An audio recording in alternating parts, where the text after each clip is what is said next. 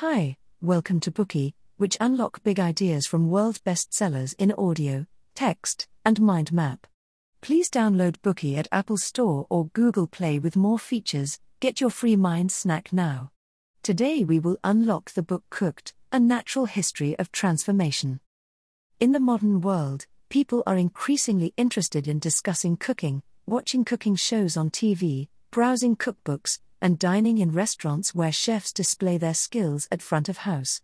People are obsessed with recipes and methods of food preparation.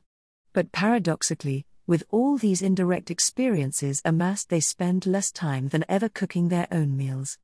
We are sure that you will understand the reason after listening to this Bookey. Broadly speaking, cooking is the activity where people process raw ingredients, making them into delicious and nutritious cuisines. It is one of the most fascinating and valuable human's accomplishments.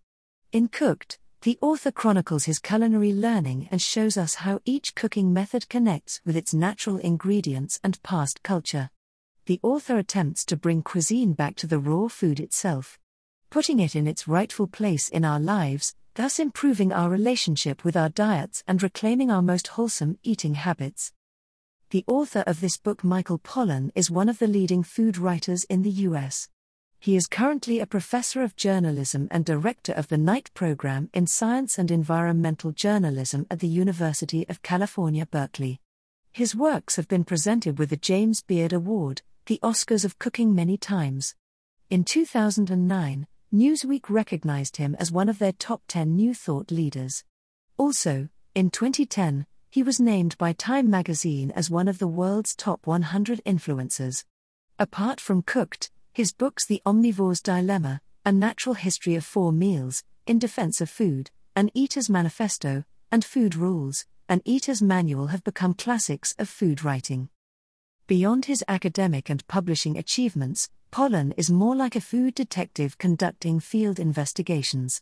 From farms to supermarkets and finally to kitchens, he spent three years with various culinary chefs mastering the four essential cooking methods grilling, oiling, baking, and fermenting. Also, he researched the full process involved in bringing foods from their places of origin to the table in order to demonstrate how cooking integrates with social and ecological networks. Meanwhile, the author reflected on the humanitarian and social dilemmas behind today's food culture. In this Bookey, we will learn about how cooking connects to raw ingredients and cultures through three sections. Part 1 Barbecue, the original and simplest form of cooking.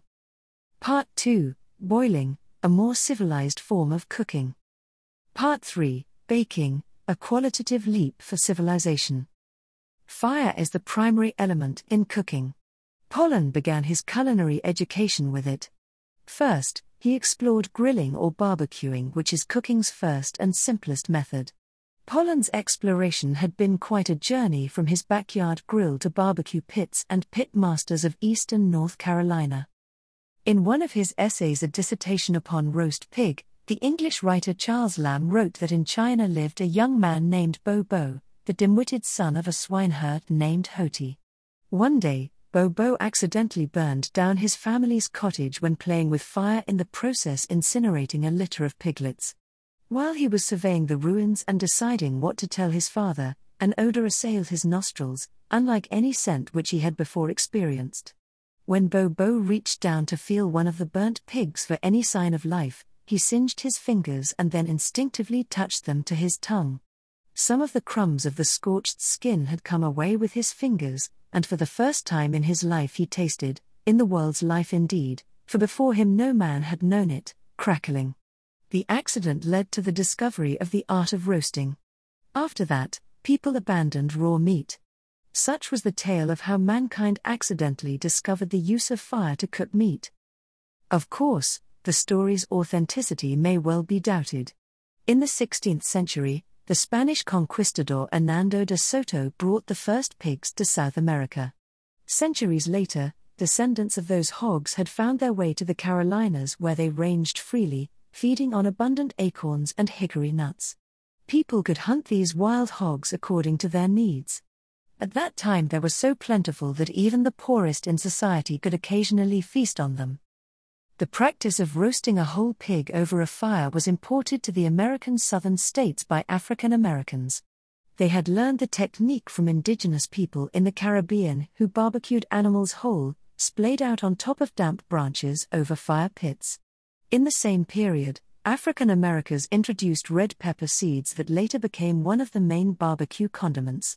In the culinary worlds of the past and the present, roasting a whole pig over a wood fire is generally accepted as the purest and most fundamental form of barbecue.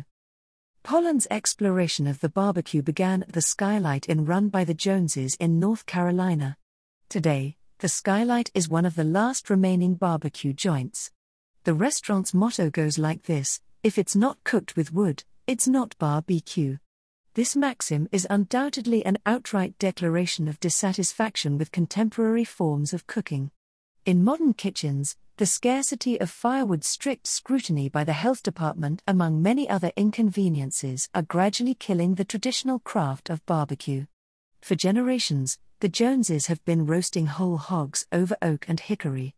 It is a tradition that has been recognized by diners all over the region and has made them a handsomely paid business. When Pollan tasted the Joneses barbecue, he found that their meat had a succulent texture and unpretentious appearance, just the right amount of smoky flavor. He felt it was the tastiest, most intoxicating meat he had ever eaten. At the same time, his barbecue sandwich offered outstanding value, it only cost $2.75. Sadly, however, the barbecue at the Skylight Inn wasn't absolutely perfect the Joneses had lost their war against modern trends a long time ago. The Skylight Inn has a long history, barbecuing over a wood fire that burns all night long, supported by carefully arranged coals.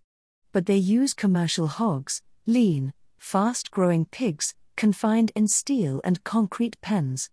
Thanks to genetics, modern breeding, and drugs, these hogs fatten up in less than a year or even in just a few months. Using these commercial hogs is already the standard in southern barbecues.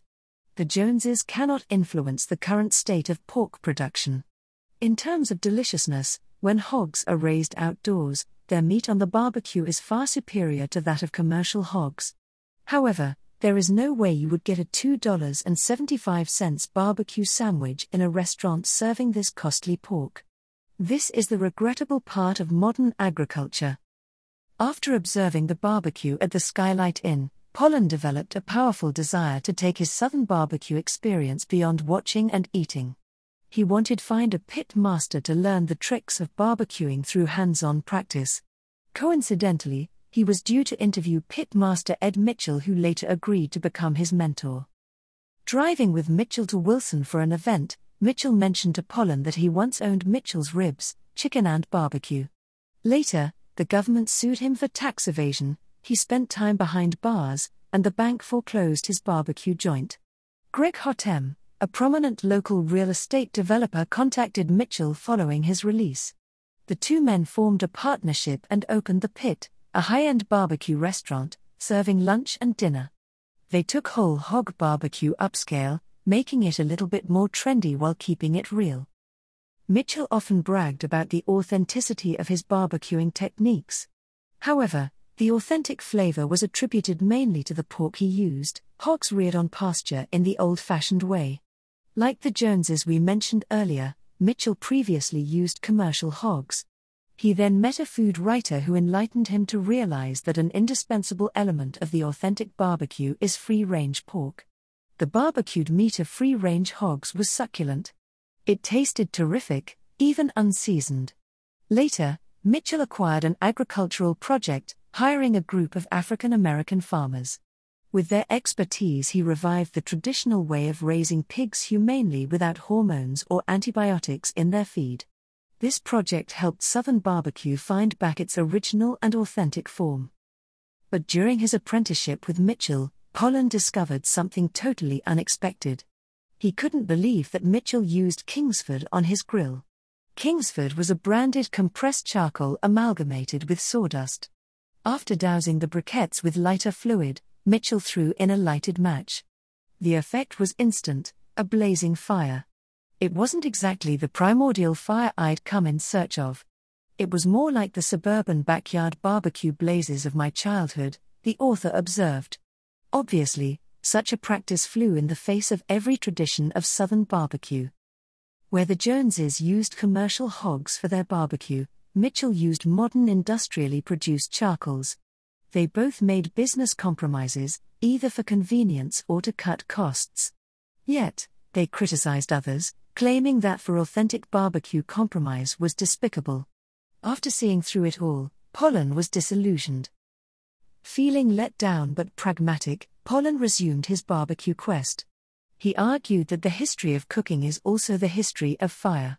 Humans tamed fire for cooking, but more recently, it has been allowed to fade from everyday life. Fire was first constrained in indoor hearths, stoves, and ovens. Finally, in our age, fire has been entirely replaced by electricity or invisible microwaves in glass or plastic appliances. While in North Carolina, the art of cooking with fire seemed to have become outdated, in Spain, it has been rekindled. Residing in a small town in the Basque country of Spain, there is a self taught chef in his 50s named Bitter Arguinzoniz. He has worked as a lumberjack and an electrician. He is pioneering a new era of cooking with fire for the 21st century. At Arguinzoniz's barbecue restaurant, the kitchen is furnished with stainless steel barbecue utensils, but he also uses the raw power of burning timber. Every morning, his sous chef ignites a mass of local oak, citrus, olive, and vine logs in the ovens to produce charcoal. Arguinzoniz relies on these aromatic woods to flavor his cuisine. He chooses a different variety of wood for each dish, even considering the various different temperatures of their embers. Arguinzoniz says that cooking with firewood is the best way to respect ingredients the grill itself is just a contrivance to display the food. Arguinzoniz returns to traditional cooking methods in his exploration, matching wood, flame, and quality ingredients. No matter how far we advance, we all want to get back to nature when we lose our bearings and our original purpose. In Pollan's explorations, he also investigated the relationship between barbecue and ancient rituals. In numerous ritual cultures, in all periods, tributes have adopted some form of barbecue. Many ceremonial religions conceive of the smoke from the barbecue as a link between gods and humans. In fact, the earliest ritual sacrifice used humans as an offering. As time went on, rituals involving humans gave way to animal sacrifices, which then changed into sacrifices using only parts of the carcass. Finally, the flavor of the sacrifice diminished to the point where today such sacred activities have evolved into the backyard barbecue. Although religious sacrifice hasn't vanished entirely, it is on the brink of extinction. Pollan has a particular explanation for ritual slaughter involving barbecued animals. He argues that ritual sacrifices are a way humans rationalize and atone for their needs and desires, seeking calm. Through this ritual, humans tell themselves that animals aren't put to death to satisfy their appetite but the hunger of the gods. When cooked on a fire, the smoke isn't necessary to improve the meat's flavor but to communicate with the gods. People convince themselves that they eat the prime cuts not because they're the most succulent, but because the smoke is all the gods really want. From this, we can see that humans not only pursue wholesome food for flavor and nutrition, but also because they believe it satisfies both body and spirit. Alright, that brings us to the end of the first part of our Bookey. We understood that barbecuing is the earliest and simplest cooking method. Pollan learned the art of the barbecue under the tutelage of grill masters like Samuel Jones, Ed Mitchell, and Bitter Arguinzoniz. He found out about the masters' different approaches to the fire pit. Also, he shared his knowledge of barbecue history and the long relationship between barbecues and ritual sacrifice. Today we are just sharing limited content. To unlock more key insights of world class bestseller, please download our app. Just search for BOOKEY at Apple Store or Google Play. Get your free mind snack now.